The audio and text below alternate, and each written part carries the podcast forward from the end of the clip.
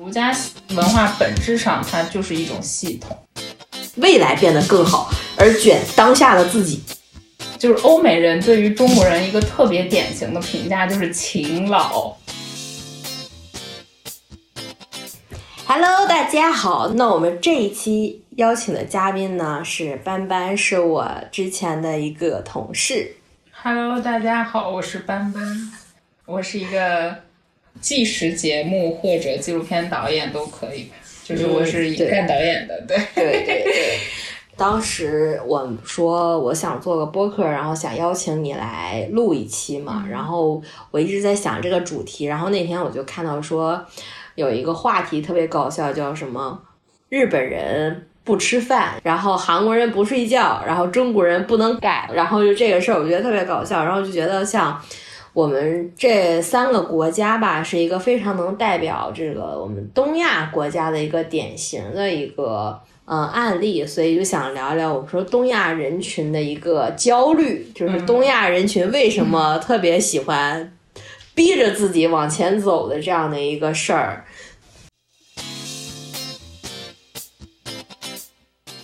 其实我们仔细思考这个事儿，其实我们能发现身边有很多人和事儿，就大家都是在不断的内卷、不断的内耗的。嗯，无论是符合社会上的一些。主流的一行为，比如说我们到了一定年龄一定要结婚啊，你一定要有一个稳定的工作呀，或者你一定要怎么样啊，就是一直在有人 push 我们去做一些事儿。那么你像说韩国人，我们就能更典型的了，就是说你一定要瘦，你一定要美，然后就是颜值对，一定要喝冰美式，一定要颜值及正义，对这种对。对，然后呢，我们说到日本，可能大家就更能知道，就是东京的它的生活节奏是非常之快的，可以说整个亚洲最快的一个城市了。然后我们这种身边的这种特别多的事儿，其实也能反映出来，跟我们这个东亚的历史文化也是有很多关系的。然后我们想分享一下，聊一下对东亚文化这个事情。就是，嗯，我是感觉，就是那天你跟我说这个话题的时候，我觉得非常的有共鸣。就是我也我也很想聊，嗯，因为我真的觉得，就是不管是日本、韩国还是中国嘛，学术界的话会有一个词儿叫东亚文化圈儿。嗯、但这个东亚文化圈儿其实本质上还是以中国为一个核心，然后向外发散嘛，包括呃日本。韩国、朝鲜半岛嘛，然后还有越南，通过就是这几个国家都是那种又卷，然后但是又好像很牛逼。就是比如说，就是欧美人对于中国人一个特别典型的评价就是勤劳啊，对对吧？我觉得其实这件事儿就是勤劳这个词本身，它就是跟很多的东亚人都挂得上边儿。其实东亚人本质不是，也不完全，我觉得。勤劳这个词不能概括所有啊，但是我们首先肯定有这个优良品质啊。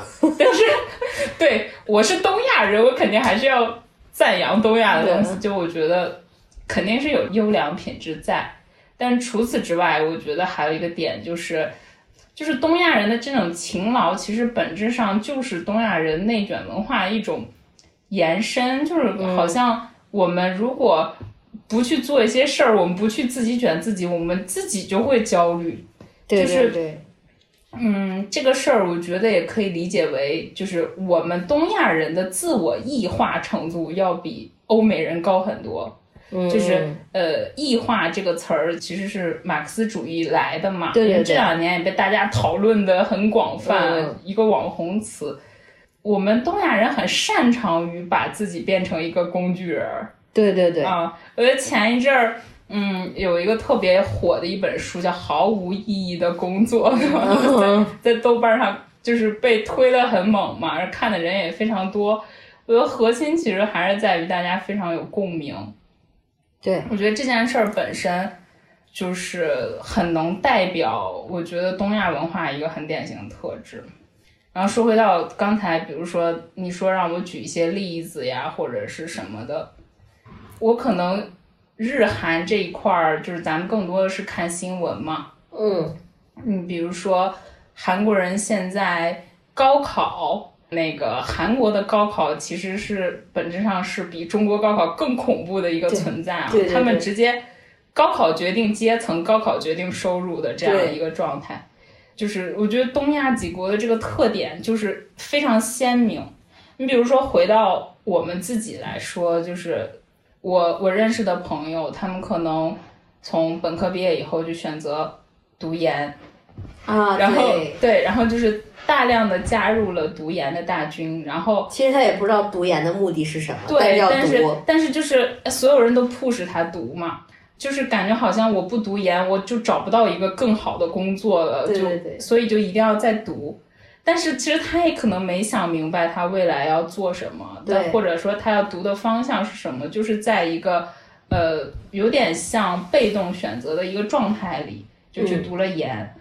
中国人还有一个特点就是考证，啊，对，就是我有很多朋友，他就是会考很多证，反正有用没用，是不是他专业相关的，他都去考，嗯，然后就是攒一堆证，证越多，然后就是越有安全感，对，有底，我什么，我我失业了，我还有这个证拖着，就是好像比如说各种各种类型的证，他们都会去考，甚至我有很多朋友，他们会去考那个。呃，教师资格证嘛，就现在其实考教资的人也非常多。嗯，对，就实际上他们考完这个教师资格证以后，也没有从事老师相关的行业。但对于他们来说，我我我倒是能理解了，是一种保障吧，就有点类似于我如果明天开始就不干了，那我可能还有一个老师的选择。呃，我觉得我身边。内卷的话，其实我觉得前两年会更严重，就是今年可能会好一点。我觉得今年一个最大的变化就是我的朋友没有那么卷了。哎，我觉得这个说法不准确，就是朋友们卷不动了。嗯，所以大家会渴望有一点，就是类似于 gap year，但是我觉得 year 不现实，可能也就是 month，就是 一个月两个月得了。对，就大概休息一下，有一个喘口气的机会。如果这个事儿发生在二零年，我是觉得完全不可想象，那个时候没有人会这样做。但今年我有很多朋友如此，然后。做这种选择的人，就是至少在我身边是有变多。嗯，我觉得其实是一个现象。就是我觉得，就是首先以我们中国来说啊，我们也不讨论其他的国家。嗯，那说以我们中国来说，其实我们很多做出的很多选择，可能跟你原生家庭小时候受到的教育是有一定的关系的，因为你身边的所有人都在告诉你。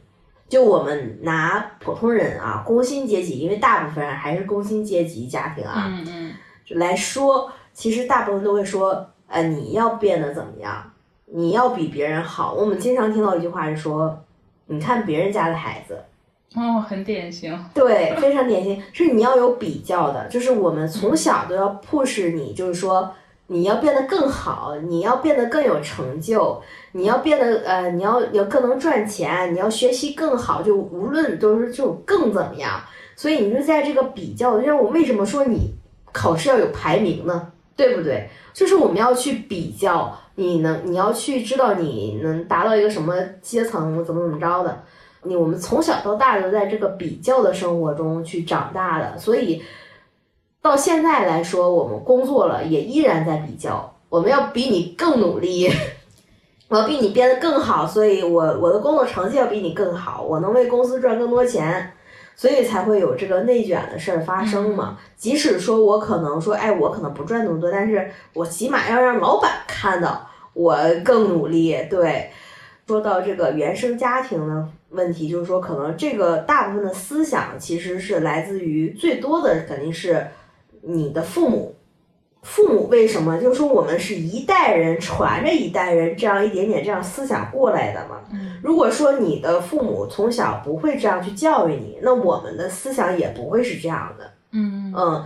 那如果说那他父母的思想怎么来？哈，我就特别想说这个事儿，因为我觉得我们父母生活的在那个年代，可能再往他们的父母，就像爷爷奶奶那个年代，他们的生活不是特别的稳定。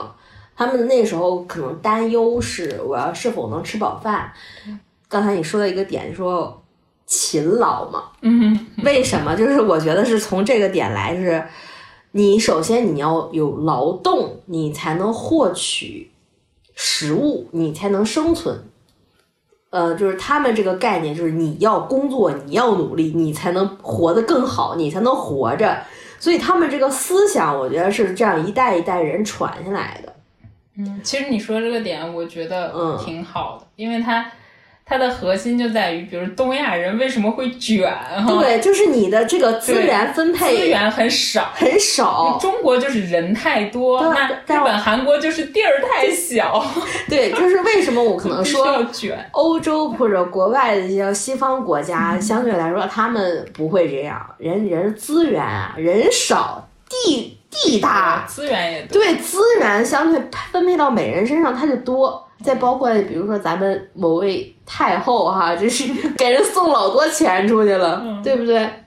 所以人家花着我们的钱过着更好的生活，然后我们现在这些穷酸拉穷穷酸拉嗖的这种过这样的生活，我觉得是源自于这个。然后我觉得还有一点是可能出于恐惧，因为你没有足够的资源，你不知道之后的生活是什么样的，所以我们永远是想通过。呃，通过现在的努力，想让我们的未来变得更好，才会去卷。因为我们永远对未知是一个恐惧，我怕之后会变得不好。为什么说考证呢？因为我怕我之后发生什么意外，我没有办法有什么能力去承担这个事儿。嗯，为什么去攒钱呀？就是我怕我万一以后得病了没有钱治病。所有的事儿都出自于这个恐惧。我为了我未来可能发生的这个事情，然后现在去做去这个努力。所以就是我们为什么要卷，就是我们要未来变得更好，而卷当下的自己。嗯，对，其实你说的这个点，我觉得基于这个，我会在想说，那为什么，比如说只有我们东亚人或者我们会感到恐惧啊，我们会对未来产生这种恐惧感，而他们不会呢？嗯，对，这个也是。是吧？就是如果从你这个角度再往下延伸的话，就是那这种我们这种恐惧感的来源又是什么？是什么造成了我们会对未来有有不安全感、有恐惧感？我我觉得这个就是可能就要追溯很多年代的这个问题了。如果就比如说我呃看到一个叫什么，就什么什么一个什么威尔什么暴躁的一个动画片，这个好像是几十年前的一个动画片，国外的一个动画片。从那个时候，人家的动画片的教育是什么呢？就是你要活自己，要活出自己。嗯，就是我觉得你看，人家从动画片就是从小孩儿就开始教育你要活出自己的样子，而不是说为了什么别人而活。我觉得，但是你看我们中国的动画片儿不是这样的啊，我们都是什么讲究什么奉献精神啊，嗯讲究要努力劳动啊，都是讲的是这些。就是我们觉得。往就是再往前，就是很多年来说，从最根本的这个基础教育上，这个思想上就开始有差距了。所以你这样一代一代一代下来之后，他们就会所有人就是他们现在的年轻人的父母就是这样教他的。嗯那这个他们的父母的父母也是这样教他的，就他们这个思想就已经贯彻的非常之久了。非常的久远了，但是我们也是非常之久远，我们是这种嗯比较有奴性的，要卷的，要劳动这个说。法就是他们说叫什么那个系统性差异，对对就对，他们是一个系统，我们是另外一，个系统。就是你这个是非常难改变的，因为这个这个思想非常根深蒂固了，太久了，所以我觉得这个东西是非常难改变的。就是我们现在能意识到是，我觉得是好的事儿，是因为我们先开始意识了。那我们可能在教育下一代的时候，我们就会换一种方式教育了。对，但这个是需要很久很久，对，因为我们可能受到了更高等的教育，我们会这样，但是还有一些人是没有受到高等教育，因为中国人口太多了嘛。那那像一些偏远的一些农村啊，或者是山里面，都有一些小孩子们，他们受到的教育还是那样的，甚至他们的父母也会这样教育他。甚至比如说有些地方还是有那种抢亲的这种陋习，你知道吗？啊，真的很烦。对，这种还有你说你说连这种包括一些，比如说闹闹伴娘啊，对对对对，闹闹婚闹也很，我觉得也是一个很很很蛮，我觉得算陋习的。对对对，你想现在还有这么多陋习的地方，你说那你看我们的认知差距就非常大。你想让所有的人都能普及到这样的思想，是需要非常之久的一个时间的，我觉得。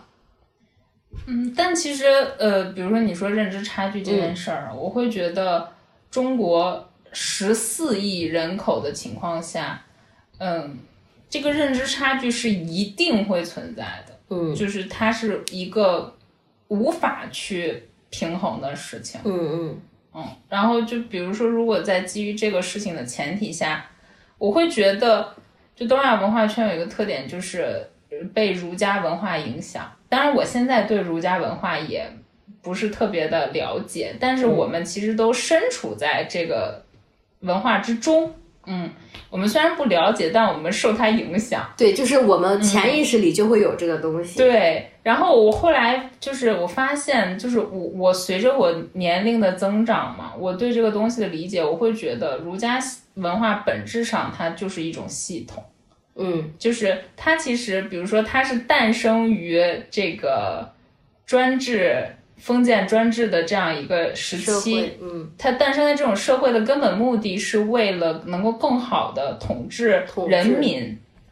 其实它的呃，在这样一个作用之下，它其实是诞生了。我觉得儒家本质上是诞生了一整套的系统。这个系统，我们我们自己人管这个东西叫伦理纲常，对吧？对，我觉得核心就是这个东西嘛。但是伦理纲常其实。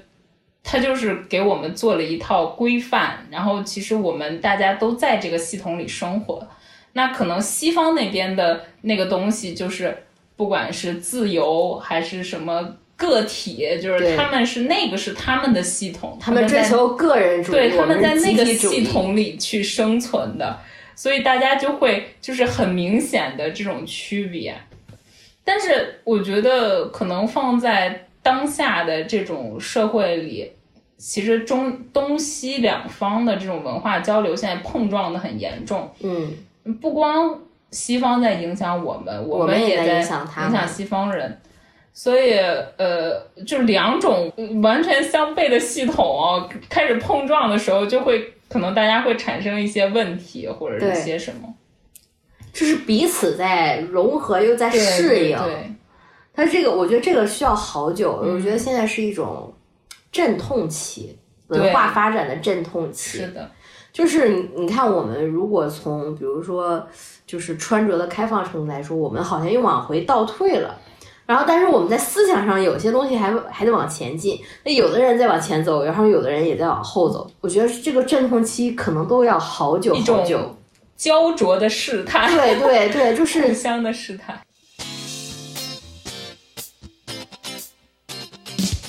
那我们说到刚才说勤劳那个事儿嘛，其实我还有一点想说，就是我们从小这个家庭对你的影响是非常严重的嘛。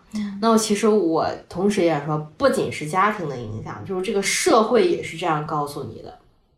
然后呢，那其实我们发现一个问题，我就想马克思说的什么“劳动最光荣”这句话真的好耳熟啊。但是你反而你要说，如果在我没有读过书之前，那我想到的根本无法说，然后我看了谁说过这句话，而是你最能想到的一个事儿是什么？一个儿歌。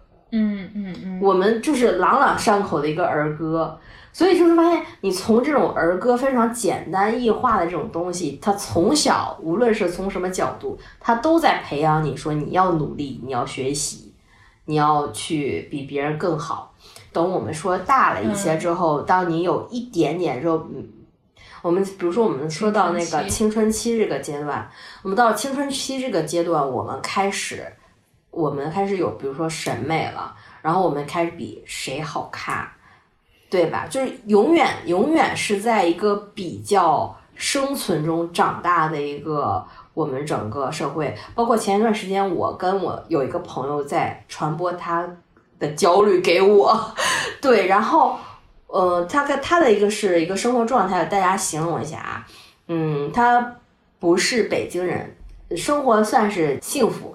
呃，公司呢，就工作呢也非常的稳定，然后前景发展也很不错。呃，工资呢也非常的不错，也买了房，还拿到了北京户口。请问这个在我们看来是不是还很不错的一个生活状态？但是他依然非常焦虑，他会去跟比他更好的人去对比，说，哎，什么什么什么，这个富二代买了几个几几套几套几套房，然后但人怎么怎么着，然后那个怎么怎么着，他永远在焦虑。我就当时我就想说，你在焦虑什么呀？就是我完全 get 不到他的焦虑。你说到这个事情，我突然想到前一阵儿有一个上热搜的事情，就是那个殷世航，啊啊啊！对他就是那个。呃，他在赚了很多钱之后，然后他突然出国留学，开始在英国伦敦开始留学。好像仿佛这个人从我们看起来特别土味的一个人，变得特别高级了。然后大家会说说，嗯，你挣钱我不羡慕，但是你你说了一口流流流利的伦敦音的时候，我会有嫉妒。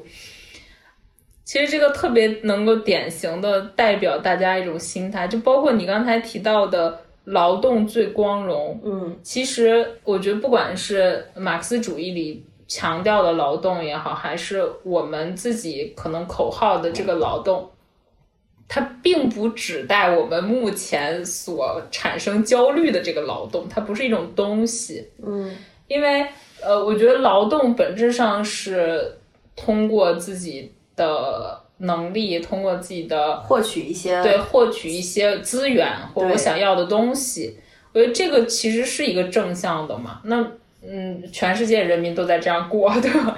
就是他，我觉得这个劳动最光荣这件事儿本身没问题，但是问题是我们在做的是一个什么样的劳动，而且这个劳动对于我们自己来说是是否是有意义的？我觉得这个事情很重要。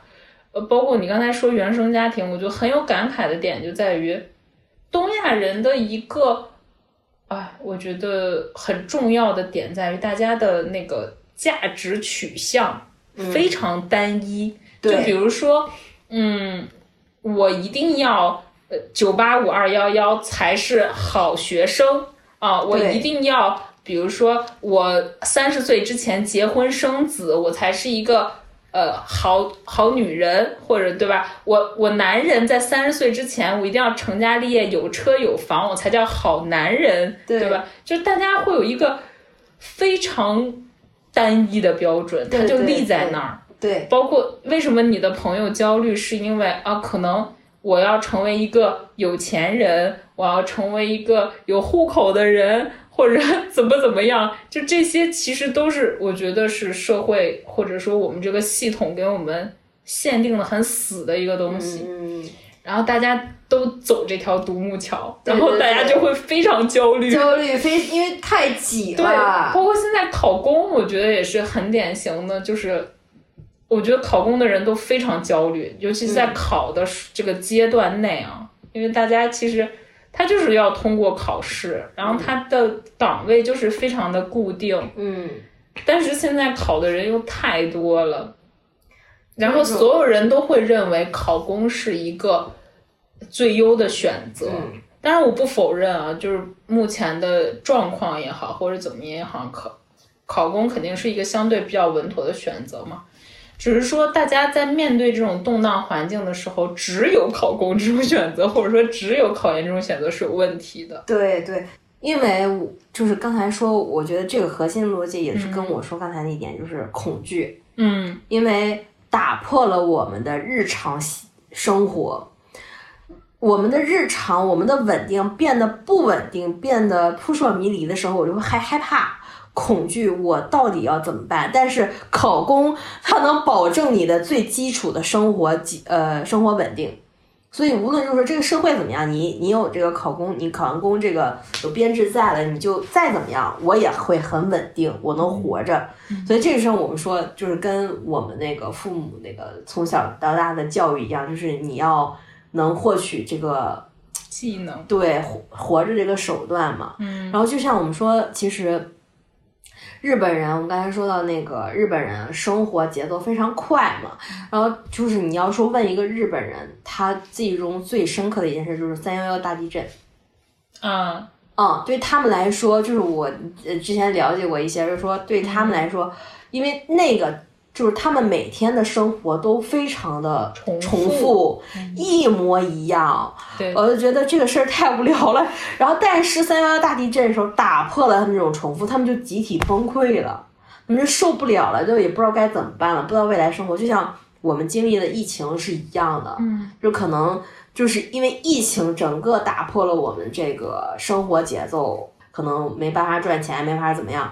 然后我们就也开始变得焦虑，所以说为什么说可能刚才你讲到，我们前两年会更焦虑，因为打刚打破完，我急于努力的让自己活着，然后努力的赚钱，然后可能我这这两年努力过后，我已经要么疲惫，对，一个是可能我感到疲惫了，要么卷，我也再怎么样也就这样了。赚不到更多的钱了，对，到头了。然后第二个就是，就是说我可能已经赚够了一些钱，能保证我之后如果再发生这样的事情，我可能会有一定的基础了。那我就哎，那我暂时的先让自己休息一下。嗯，我觉得东亚人就是东亚文化一个最直观的表现就是焦虑，嗯，就是大家无法承受任何，也不能说任何吧，就无法承受那种比较大的不确定性。嗯，就是东亚人普遍都存在，大家都希望把生活过得很确定。对，我觉得把生活过得很确定这件事儿背后，其实就是一种嗯规训，因为其实把生活过得很确定，所对应的就是不确定的生活嘛。那不确定的生活在东亚意味着什么呢？如果你是一个，比如说我们说你是所谓的自由职业，或者你是所谓的比如说像歌手啊这种，就艺术家，对偏对艺术家之类的，就是它不是一个稳定收入的工作，它可能我就是自由职业，或者我就是什么。那在东亚文化里，你是无业游民，对，然后不务正你，是不正经的人，对，他就会给你贴很多标签儿，或者说你是无用的人，他甚至会给你定义为无用的人。因为其实整个东亚的功利主义也都很功功利主义倾向也都很严重，很多的这种就是贴标签儿式的价值导向，就是直接影响了大家对于这个不确定性的一个恐慌。对对对，所以在基于这种恐慌之下，大家就会产生，进而产生这种极强的焦虑感。对，然后甚至我觉得东亚人还特别喜欢一件事儿，就是反思。呃，啊就是儒儒家文化一个很典型的就是吾日三省吾身，我现在 对吧？为人谋而不忠乎？与朋友交而不信乎？传不习乎？对吧？每天都要问三遍，说是咱 这个宗子曾参给到我们的一个东西，就是这个。我觉得“吾日三省吾身”这句话，它不光刻在中国人心里，它刻在每一个东亚人心里。对，就是大家就是会凡事儿都先从自己身上找原因，卷卷不动，一定是我还不够卷，对我一定还不够努力，对，然后就会自己又给自己背很多很多很多层压力，压力，对，然后在这个基础上就会造成我觉得就是这种焦虑的形成，嗯，通过恐慌又加上反思，就是这两个东西合在一起，就会导致焦虑。对，然后他就开始努力的想消除这个焦虑，就是通过卷，通过努力，我要消除这种内耗对 对。然后其实我就这个事儿，我想总结一句话呢，嗯就是我们在消耗当下的快乐，去让我们未来变得更好。但是其实你会忘记了，其实你现在的快乐非常的珍贵。对我是觉得，或者或者我会觉得说，可能就是快不快乐这种事儿因人而异，嗯。但至少大家要活得轻松一点。我觉得嗯。轻松这件事儿对东亚人来说是很难的一件事儿。对对对，因为我觉得他嗯。们、我们在这个内耗内卷的这个过程中，很容易失去自我价值，就就是自己把自己异化。对，就是你把自己当成了一个工具人，你在赚钱，你在养这个家，你在干什么干什么，就是你已经没有了自我，你所有的事儿，你就是为了这个家，为了别人。为了让未来过得更好，但是你不知道你现在在干什么了，你就会有这种质疑。说我现在到底在？就是我曾经有个朋友，就是，呃，他非常喜欢去夜店嘛，但是他不知道为什么要去夜店。对，就是他从夜店出来的那一刻，他非常之空虚，他就不知道，他他就给自己啪啪三两巴掌，非常极端。对，这么严重了已经。对，然后他就说我不知道自己在干什么，然后就会就是产生无意义感，是吧？对，就开始在怀怀疑自己，因为他的工作就是也没有那么的忙，所以他在工作上没有这种焦虑，但是他也不知道他为去这儿，我除了就除了找当下的快乐还能有什么？对，就会有种自我怀疑。这虽然说这可能不会体现在这个工作上。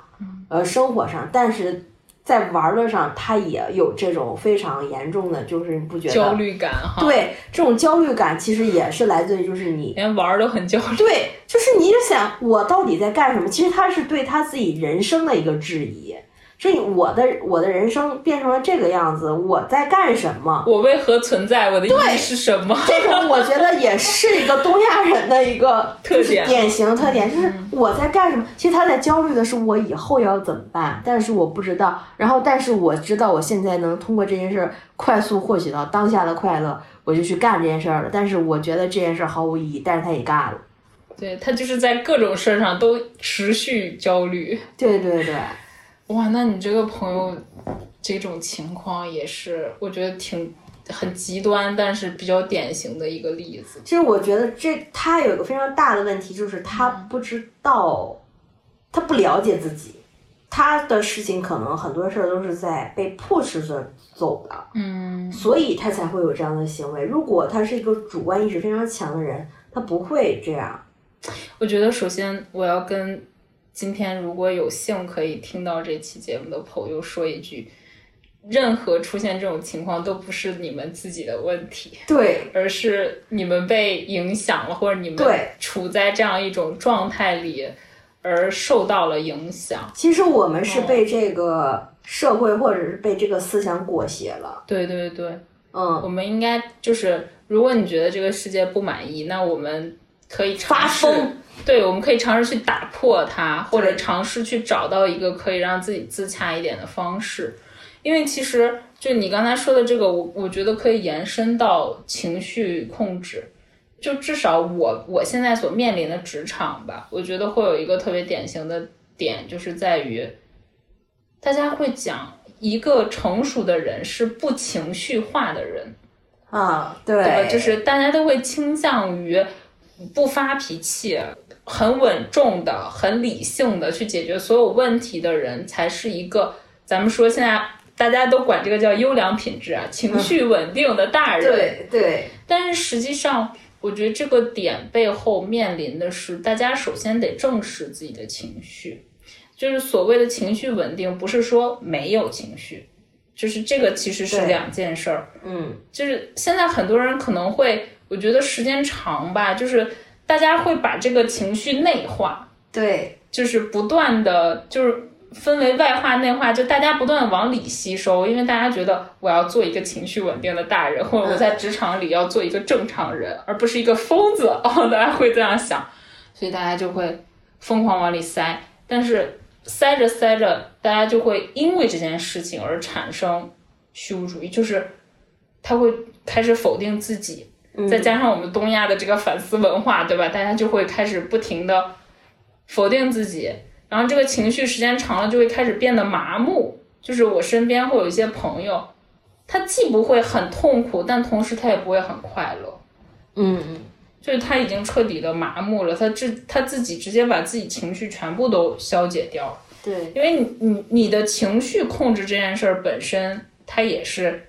两方面嘛，就是你既控制了快乐，也控制了痛苦。嗯，所以就是这样子，时间长了，它肯定会产生，我觉得会肯定会产生心理问题啊。嗯，就甚至你会产生咱们说虚无主义，就开始觉得人活着没意思，然后就抑郁症，然后就啊，对对，就这个，就现在东亚抑郁症也很严重嘛，就不管是韩国、日本还是我们国家，虽然现在可能不能提，但其实是很明显，这种自杀率都很高，对，而且青少年的自杀率也在逐渐增加。对，其实这都是一个信号嘛。嗯，说到自杀率这个，有好多其实孩子其实想自己拯救自己的，但是家庭不允许，父母不允许，对对对，也特别多。然后有很多就是除了自就是自我了断以外，还有一种就是我反抗，我极度的反抗。嗯，对，就是我如果我过得不好，别人也别想过得很好。对，对对就是一种是两种极端化，一种是自我完全内耗，一种就是被逼疯了，然后开始彻底发疯。就像我们就是呃今年有是今年吗，还是去年一个很有名的韩剧《黑暗荣耀》嗯对 对对，对，就是就是为什么大家会看这种剧，嗯，或者是甚至大家会出那个《黑暗荣耀》的西巴合集，对对对，就这个话在对韩国已经是很脏的骂人发疯就是我要发疯，我要发泄，就是因为你被就是、就是可能说我们内耗的太焦虑的太严重了，你焦虑到某一个点上之后，它一定会是要爆发的。然后，然后还有一个就是我们讲说，文学对对，发疯文学。然后还有说那个，比如说我们说为什么狂飙能火这个事儿，其实它跟这个事儿也很像。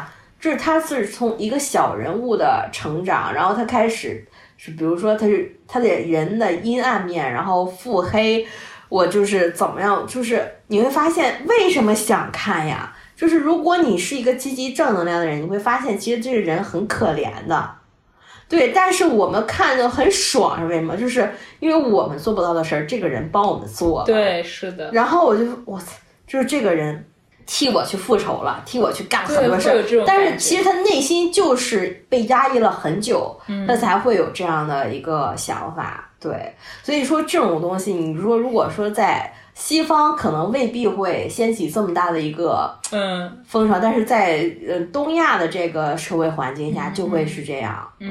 嗯，呃，不管我觉得不管《黑暗荣耀》也好，还是《狂飙》也好，它本质上它的定位，比如说《黑暗荣耀》可能在网飞的定位里，它是一个爽剧，或者它是一个很典型的类型类型片儿、剧情片儿。嗯但是为什么他在中国如此的受欢迎，或者他在韩国如此的受欢迎？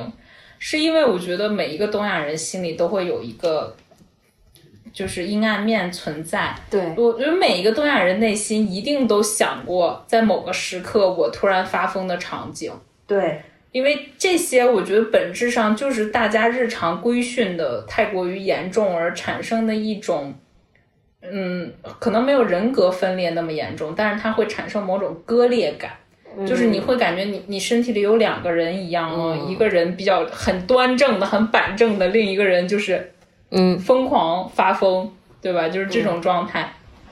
所以我我觉得可能，呃，因为我是做导演的，就是我平时会看一些电影啊，或者是看一些故事类的、故事题材类的东西。那我就是觉得东亚文学相比于欧美文学或者说南美文学，它的一个最大的特点就就正好就是在于此，就是东亚的发疯文学其实是更疯的。对，就是相比于我觉得欧美的那种疯，或者是南美的那种，都，嗯，就是那种他们是那种勇敢追求的疯啊那种感觉，但我们东亚人的疯是真正的疯，从内心生发出来的一种风，就是呃，我我其实。今年年初的时候吧，就大概去年年底到今年年初的这一整段时间，我都还蛮关注韩国的一些文学作品。嗯，因为韩国人这两年他拍这种现实题材，或者他做这种发疯文学，对很多对，因为他们那个整个社会的那种，我觉得他们的那种压抑程度，其实比我们现在可能更严重。多对，非常严重。然后就是我，比如说我之前有看恋爱烂的那个《你的夏天还好吗》。呃，我先避雷一下，所有受不了重口味的，或者是看不了悲剧的人啊，都不要 贸然点进这本书，因为它真的很重口。他就把那种东亚人很压抑之后的那种风，很抽象化的写出来。当时我看那本书的时候，我也是有点爽的，就是包括有一些我觉得让我感觉到很震撼，但同时又很就是扎心的一些话，比如它里面讲到一个女的。就是他会看到虫子，一开始只是一个小点儿，后来就越来越多，密密麻麻。当然，他这种都是有点奇幻文学的一个色彩在里边，但是他就是写的让我觉得非常的能够直达东亚人的 核心的这个心理。还有包括呃，李沧东导演就是韩国电影嘛，李沧东导演的《燃烧》。嗯，我当时看到那个。片子的时候，因为其实很多人对于燃烧的定义是它是一个充满哲学性的，或者它是一个很有探讨所谓的存在与否的那样一个电影。那对它的评价方方面面啊很多，我就不评价了。但是我觉得我看到燃烧的第一眼，我就是感觉它就是一个东亚发疯文学，就非常典型，把东亚人脑子里。所有可能出现的场景都爆发了出来嘛？而且这个这个片子很妙的点在于，它的原著是又是村上春树，嗯，就是又是一个日本人的原著，然后韩国人又把它拍了出来，然后又在中国的评分非常高。其实这这几个因素综合在一起，我觉得很能说明问题，非常典型的。对，它就是直接代表了我们东亚人的一种。非常底层的心理逻辑在在里面，而且，哎，说到燃烧，我还有一个小故事、小插曲，就是我那个时候还是我是上班摸鱼的时候看的，就是很多年前我在上班摸鱼的时候看，然后呢，那个燃烧里面其实有有几段比较大的激情戏嘛，就是尺度也比较大的一个激情戏。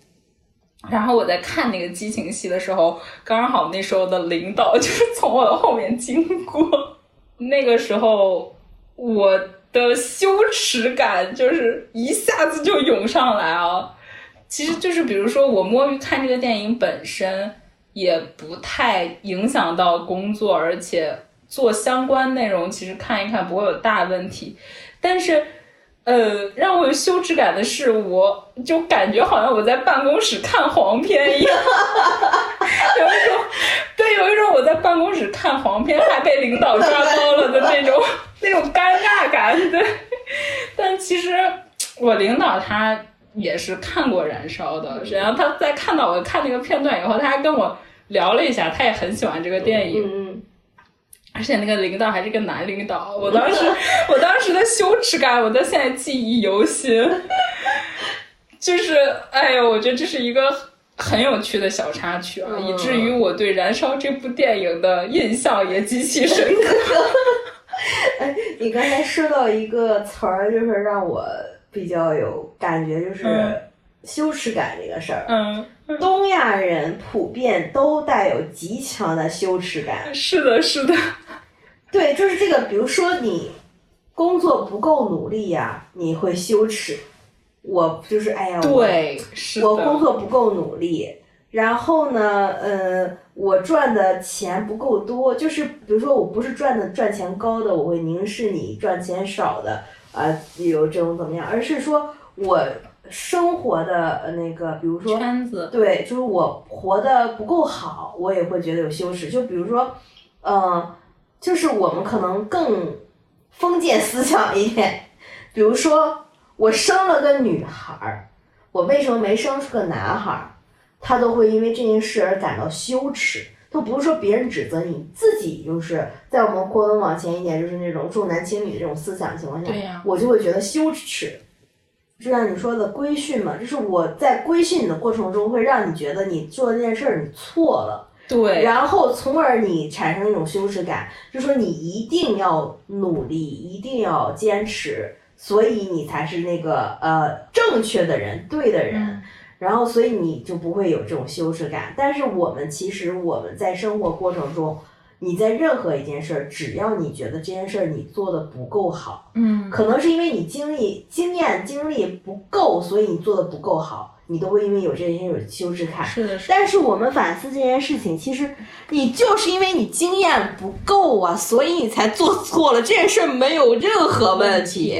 对，你就是要在这过程中，你要去学习，你要去努力呀，就没有什么任何就是你觉得你做错，完美主义倾向嘛，对吧？对，就是这个东西，所有事儿就是为什么这？你看，我们反扣到前面所有的所所有的话题，就是你要结婚，在呃有一个完美的家庭，会在别人眼里你是一个完美的人，嗯，你是个完整的人，所以你才会是对的，怎么样？就是所有的事儿都是在告诉你，别人在告诉你你该怎么做，但是我们从来没有思考过我要活成什么样，我要什么样的生活。你包括就是。嗯，你知道有一个好像是叫什么我忘了，那个你一名女性是五十多岁的一位妈妈，然后她离开了自己的家庭，她买了一个车，然后自驾游去到处各地去玩嘛。然后有一位导演把这个拍成了一个电影，就是开始写这个剧本嘛。嗯，但是这个电影的名字叫《亲爱的妈妈》。这件事有多么的离谱呢？就是我想逃离家庭，我不想要我是一个妈妈，我不想要我是一个妻子的身份了。我想要寻找自己，我想要寻找自由、更好的生活。然后，但是他被冠上了妈妈这个称号，就我依然是个妈妈。我觉得这个事儿就是，嗯，带不带点脑子啊？这个导演就是，就是你们怎么想会要起一个这样的名字呢？就是完全跟你。那我都听完这个名字，我不想去看这个电影。甚至呢，我都不知道你在讲什么。你明明这个女性就是想抛掉很多标签，我要去活出自己。你又反给她贴上，你又给她贴上，对，这太离谱了。我真的很无语。这那如果说可能在国外就不会是这样子，我觉得不是的，在西方吧就不会是这样子，但是在东亚就还是会这样。我觉得可能如果这个事儿放到。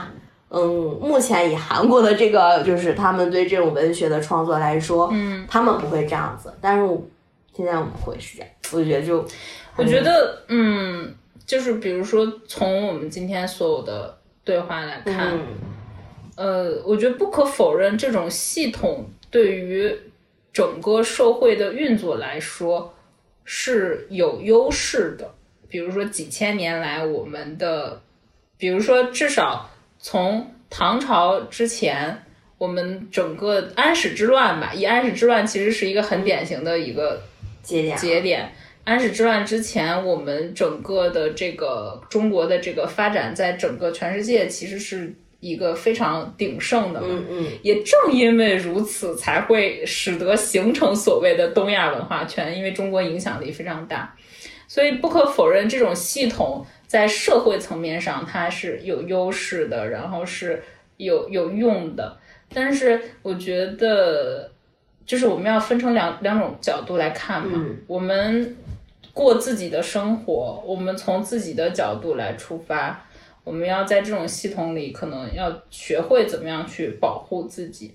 我觉得首先第一件事就是抛弃单一原则，就是抛弃单一的标准。对，我们其实。可以有很多活法，你比如说我自己，其实就像你说的，我是一个可能在刚工作的那几年羞耻感非常强的人，嗯，就我觉得这个一定是受影响很严重嘛，对，就大家都会受影响，就比如说我工作没做好啊，或者就类似于在办公室被抓包这种，就我就会巨非常羞耻，就是甚至就是可能一些我觉得。在我现在看起来很无关痛痒的事情，然后后来我就逐渐意识说，呃，可能我的这种羞耻本质上我需要去甄别，嗯，就是我觉得怎么样，什么样的事情是我们可以打破这个标准去做自己的，就是你做的这件事不会妨碍到你身边人的利益的情况下，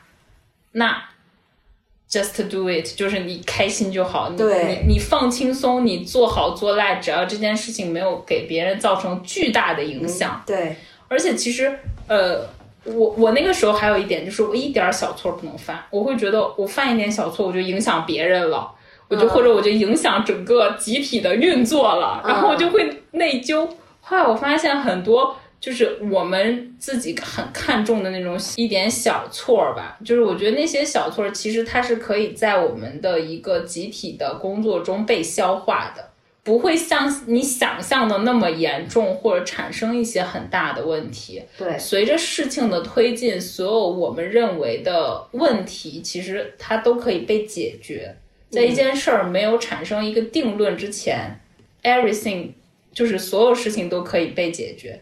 对，然后我就会觉得，呃，就是这两年会让自己更放松的点是在于此。就是我是如何自洽的，或者我是如何让自己变得放松一点的，因为我觉得我也本身也是受东亚文化影响很深嘛，也是被荼毒。那至少我们从自己出发，可以想办法活得更轻松一点，或者找到一个自己的自留地，就是可以去做一些让自己感到放松，或者自己本身很喜爱、很快乐的事情。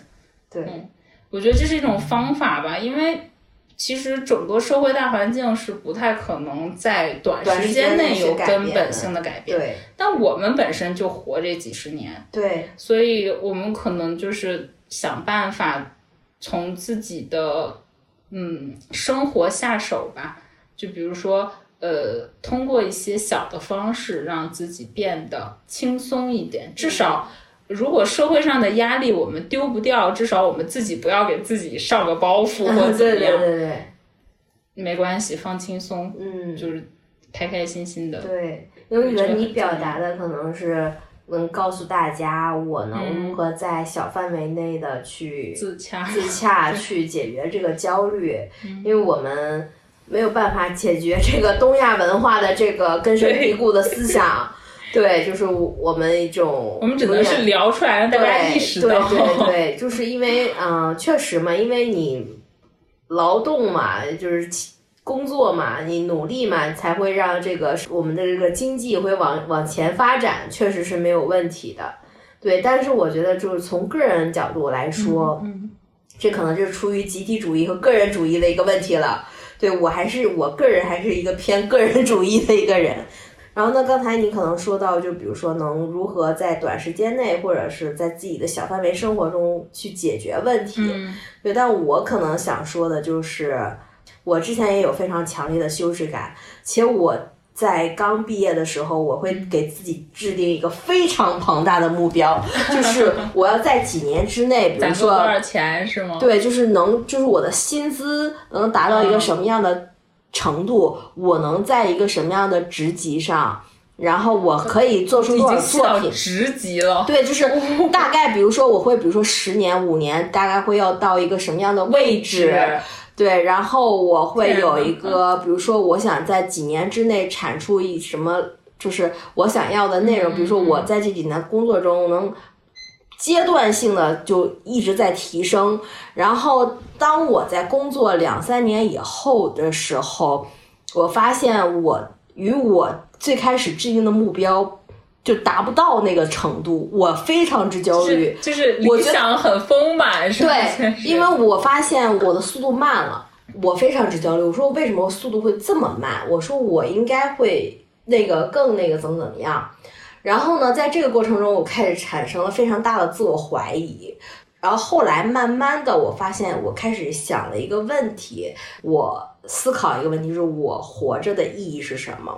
那我是想要什么样的未来和什么样的当下？嗯，对。然后我会有一个大概的目标，就是说你你是像我刚才那个朋友说，他一直在焦虑，他会一直跟好的人去对比，那你就是无止境的对比，无止境的焦虑。对，然后那我。就是有个朋友就跟我聊天的时候，他就说，我发现生活在大城市的人，好多人都好焦虑，但是你为什么一点都不焦虑？我说我活得可快乐了，我说我可快乐，因为我知道我现在想要什么，嗯，和我想要什么样的人生，我大概已经有一个雏形，就是我大概知道，就是我知道我现在的。活在当下的每一刻发生的每一件事儿，都是我很喜欢的。你这个就是一个那叫什么觉知的过程，对 对，我就非常的开心。然后你当我想清楚了这件事情之后，我工作上遇到的一切事情，它都是小事儿，它都不是什么太大的问题。就比如说我工作会犯错误，然后我会给自己找理由，嗯，比如说这怎么怎么地，那是怪谁谁谁没有告诉我呀。对不对？那我就是一个这样的新人，那我确实就是不知道。那你没有人跟我说过，那就不是我的问题，就不内耗嘛。对，完全不内耗。所以我觉得大家可以就是像我和你这样，我们提出了两个方向，对，都可以去帮助大家去找到一个解决焦虑的一个问题以及自洽的问题。就比如说你说的这个点啊，我会觉得。呃，非常适用，就是比如说你你提到的所谓的存在，其实就是我们要自己给自己私人定制一个标准。对我，其实每个人都有他的闪光点在。对我，我哪怕学习不好，可能我的沟通能力很好，对，或者我很有运动天赋，这些都算，这些都算你的优点。嗯，就是你一定有一个值得你去发挥一辈子的优点。对对，就大家可以去找找看。对，然后其他的事情就放掉。对，而且就是还有一点，然后也是一个东亚文化特别典型的一个事情。然后我们发现有个非常大的就是，如果你年轻的时候不努力，以后就都晚了。但是其实我们西方的文化不是这样的，你何对你在任何一个时间段，哪怕你五十六十七十岁了，你想学习一个东西。你都可以去学，你都可以在这个领域里有所成就。对，不是任何东西都有时间范围的，它是没有时间范围的。你想去学，你想去做，你想去开心，你都可以去做。对，就是那个人家那个理论嘛，我记得说什么，就是每个人的时钟的快慢都不一样，有些人走得快一点，有些人走得慢一点。对对对对对。然后比如说像。我比如说前几年和这几年的变化，那我可能觉得这个对于我来说，我这是变化快的，那我可能会。停滞一段时间也是有可能的，所以我并不会认为就是说我去后悔。我现在来说，哎呀，我觉得我曾经可能有点傻，会这么想，但我并不这么认为。我觉得那个就是我所经历的成长的一部分，无论它是否快慢嘛。所以就是无论说从个人成长上，还是你我们回归到现实啊，职场啊，生活呀，爱情啊，友情、亲情这些东西，其实都没有一个快慢，都。都是我们慢慢自己去经历的。然后我觉得有一句话，我朋友说的特别好，就是我朋友那天聊天在讲说，呃，活着的意义是什么？就是遇见。嗯嗯嗯，你遇见的无论的一个美好的与不美好的事情，它都是你生命中非常珍贵的事情。嗯，哦，我觉得这个是特别好的，所以就是大家就，你像我们说到这儿了，就没有什么可焦虑的。即使我们在这个东亚文化的这个呃根深蒂固的裹挟之下吧，就是我们依然就要去寻找一个这样的突破口，去找到自我价值，嗯，或者找到你说的那个存在的意义，对我们自己存在的意义。对对对，就不要为了别人而活，就为自己而活就够了。